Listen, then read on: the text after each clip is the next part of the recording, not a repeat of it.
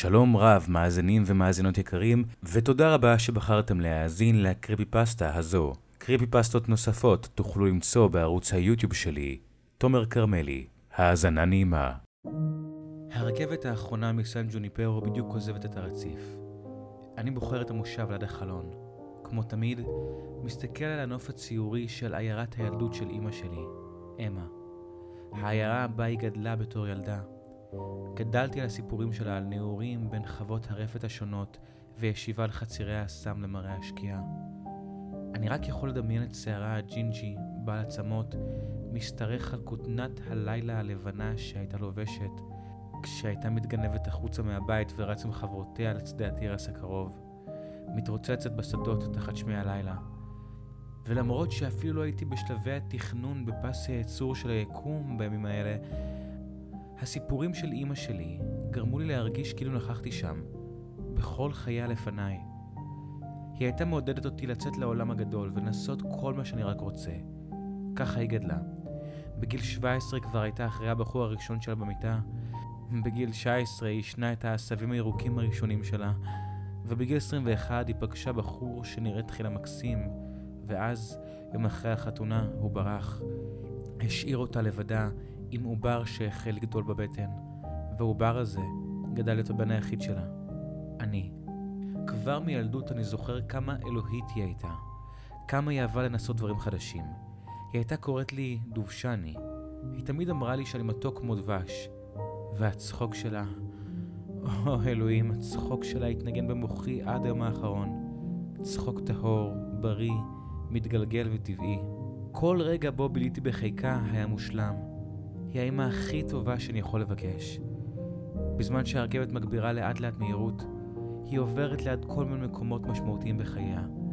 ראיתי את החווה בה התגוררה עם החתן הנוטש, הבית שאחריו היא עברה איתי לגור בעיר הגדולה, לשם אני חוזר עכשיו, וממש בקצה עיירת הילדות, כמעין מטאפורה כואבת למסלול חייה, הרכבת חולפת ליד בית הקברות ביציאה מהעיירה, וממש בקצה בית הקברות, תחת שלט קטן שעדיין לא הספיק להיות מוחלף במצבת אבן יפה, שוכבת תחת האדמה הטריה, האישה של חיי, אמא שלי. הסיבה שעליתי לרכבת האחרונה היא כי היום, אחרי שכולם נפרדו ממנה בפעם האחרונה, ואחרי זמן קצר ממני, והמשיכו בחייהם, אני נשארתי שם, עם אמא שלי. רציתי לבלות איתה עוד קצת זמן. בכל זאת, זה היום הראשון בחיי בלעדי אמא שלי. אז כפי שהבנתם, אני חוזר ברכבת אחרי שקברתי את אמא שלי, אמה. מחלת סרטן מכוערת קטעה את חיי האישה היפה בעולם בגיל 39 בלבד. מהתיאור המפורט בוודאי הבנתם עד כמה אהבתי אותה, כמה אני עדיין אוהב אותה, וכמה קשים באופן בלתי יתואר הולכים להיות החיים שלי אחריה. הכרתי את החיים שלי לפניה, חוויתי את החיים שלה אחריי, חוויתי איתה את החיים שלי, אבל איך אני לומד את החיים שלי אחריה? בכי שקט שוטף אותי, ודמעות ונזלת מחתימות את השולחן הקטן שצמוד למושב שלי בקרון הרכבת. ואחרי מה שמרגיש כמו נצח, אני נרדם כשדמעות נחות עלי חיי. אחרי זמן לא ידוע, אני מתעורר. לוקח לי כמה דקות להבין איפה אני, כשאני מנגב את הדמעות היבשות מהשולחן עליו הרדמתי. אני מביט מבעד לחלון, ונראה שאנחנו מתקרבים לעיר הגדולה. אני פוסע באיטיות לשירותים, ושם אני שוטף את פניי. מביט במראה ורואה אדם שבור. אני חוזר להתיישב במושב שלי, ובוחן לראשונה את הקרון סביבי. מצידי אישה שתופרת לעצמה בשקט, מולה גבר עם כובע בלשים ומיל ארוך שקורא עיתון, ובזווית העין שלי, במרחק שתי כיסאות ממני, אני רואה נערה צעירה יפהפייה, בואה בחלון כשזר פרחים מונח על ברכיה. היא בוודאי קיבלה אותה במתנה מאיזה זר נדיב בתחנה, כשלפתע, כאילו היא ידעה שאני בוהה בה, היא החזירה לי מבט. אני מיד הסטתי את מבטי לחלון, מסרק אותה תמים, מזמזם לעצמי שיר בראש כדי להימנע ממבוכה. כשלפתע אני שומע את נעלי העקב שלה מתקדמים לכיווני. אם אתה מסתכל עליי, תעשה את זה לפחות בסטייל. היא גיחכה. או, אה, אני... אני לא... זה בסדר. היא חייכה. אני יודעת לזאת מתי מסתכלים עליי. בעיקר שאלו גברים יפים כמוך. פלרטטנים שציפיתי. היא התיישבה בכיסא מולי.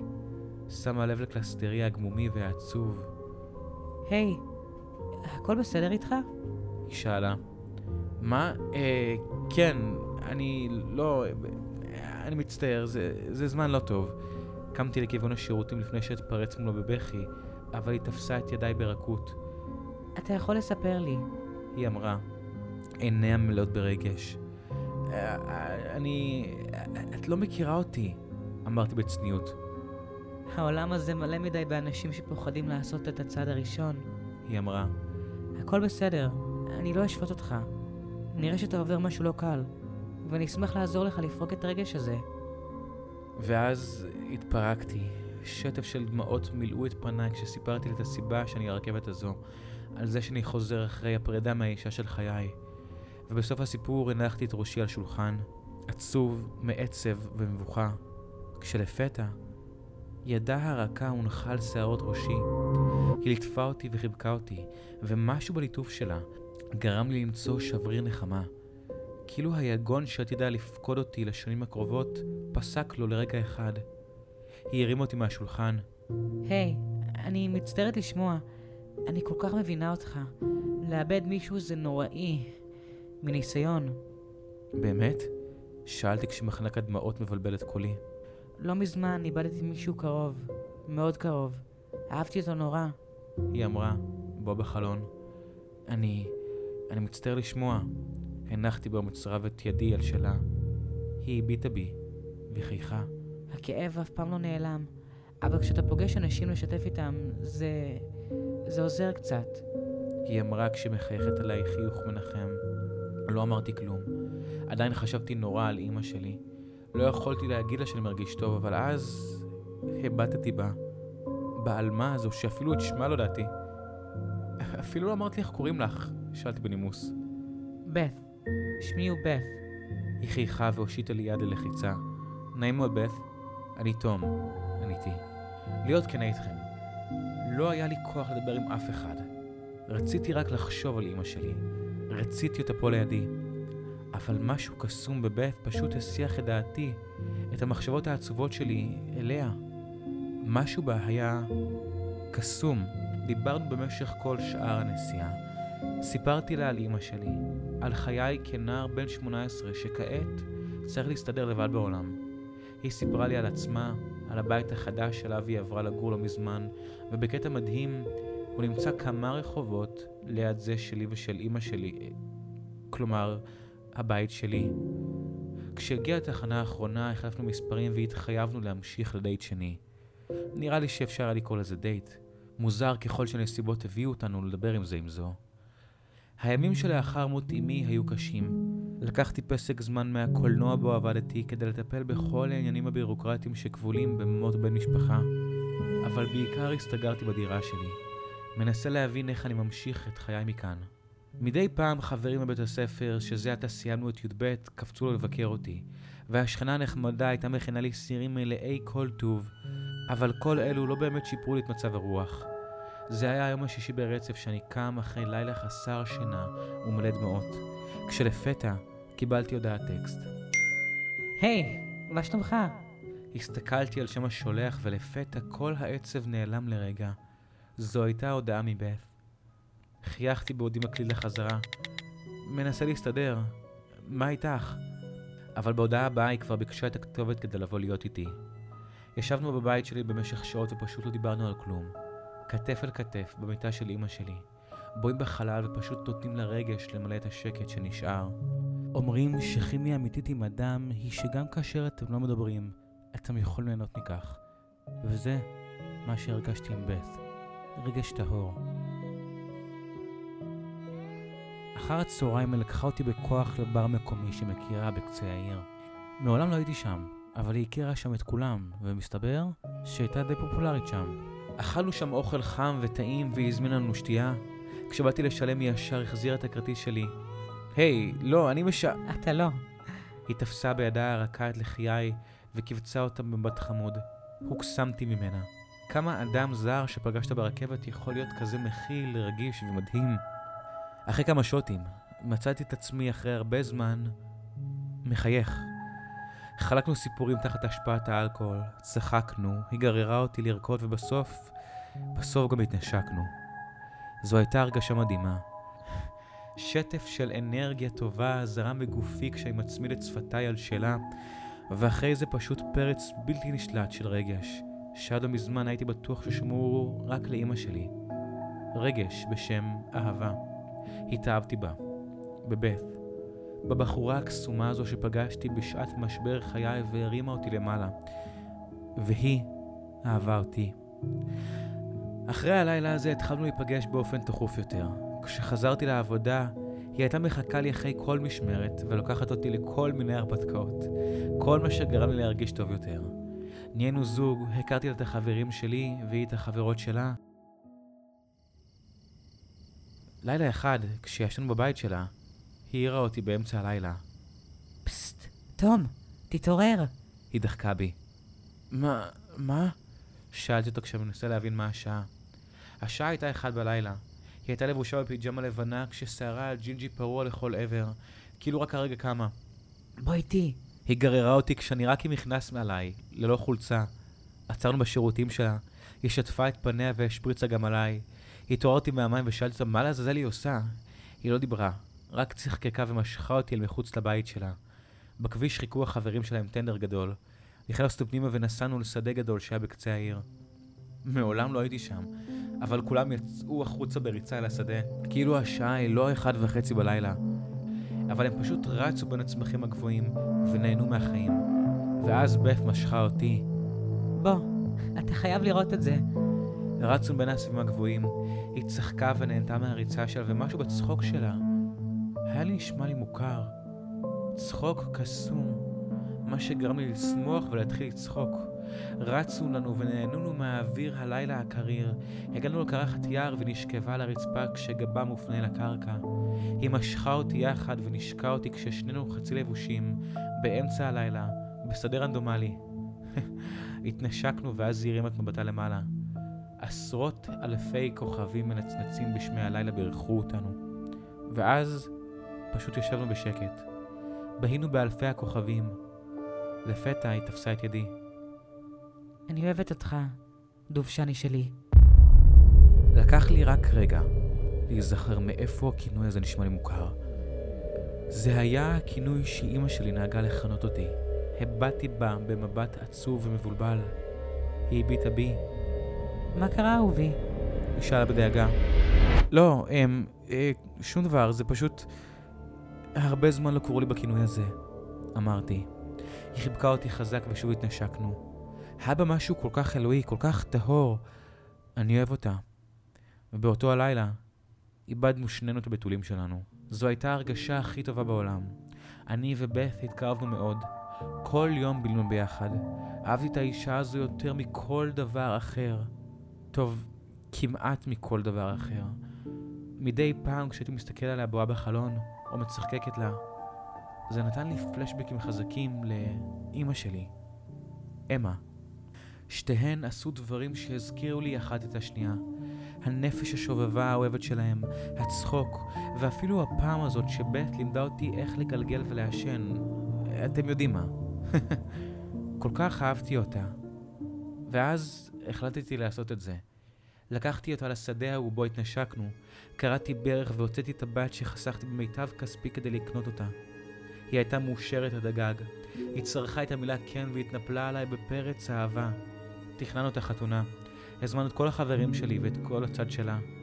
ולאן נטוס בעולם לירח הדבש שלנו.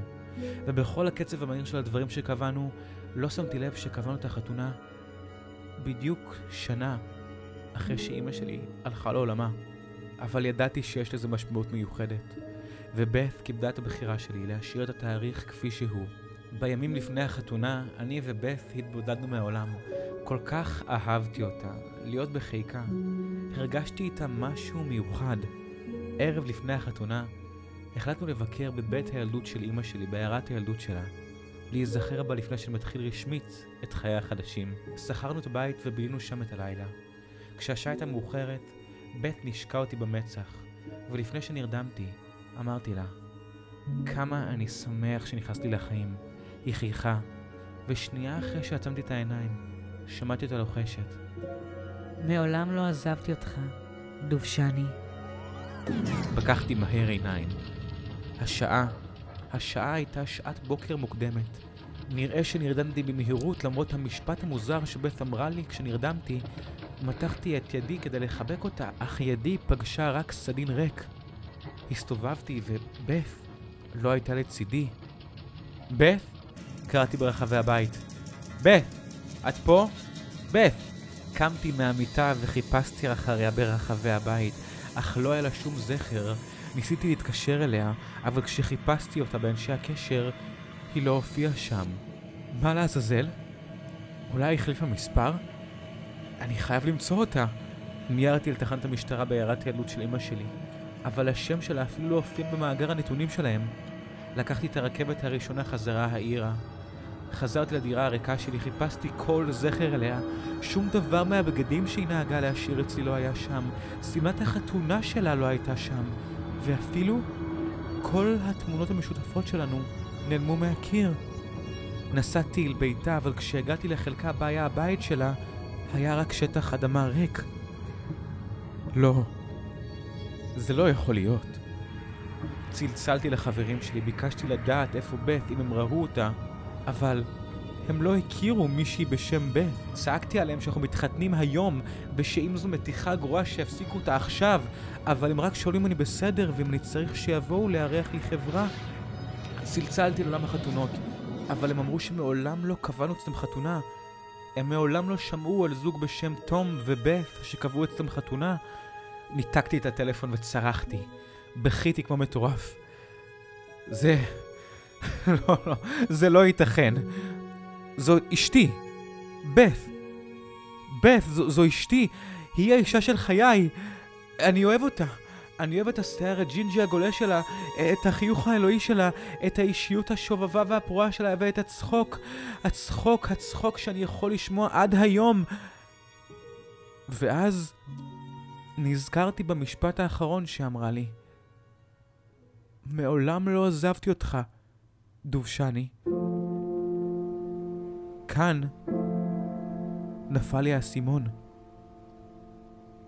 מעולם לא הייתה בת. כל הזמן הזה דמיינתי אותה. הפגישה ברכבת, הבית שלה, המערכת יחסים שלנו, הכל היה בדמיון שלי. האישיות השובבה שלה, הריצה בשדה באמצע הלילה, הצחוק שלה והכינוי. הכינוי הייחודי הזה, כל אלה היו דברים שאימא שלי עשתה. אימא שלי המתה. הכל היה בדמיון שלי. כשרצתי איתה בשדות הייתי לבד. כשישבתי איתה במסעדה ועשינו צחוקים, צחקתי לבד. כל חוויה שחוויתי איתה, חוויתי לבד. כי בת מעולם לא נכנסה לחיי. כי הגעגוע אל אימא שלי מעולם לא יצא מחיי. הוא רק הלך וגדל וגרם לי לדמיין שלמרות גופה המת של אימא שלי, האישיות שלה עדיין הייתה בין החיים. בערב חזרתי לעיירת הילדות של אימא שלי, אל בית הקברות בו היא קבורה שנה בדיוק.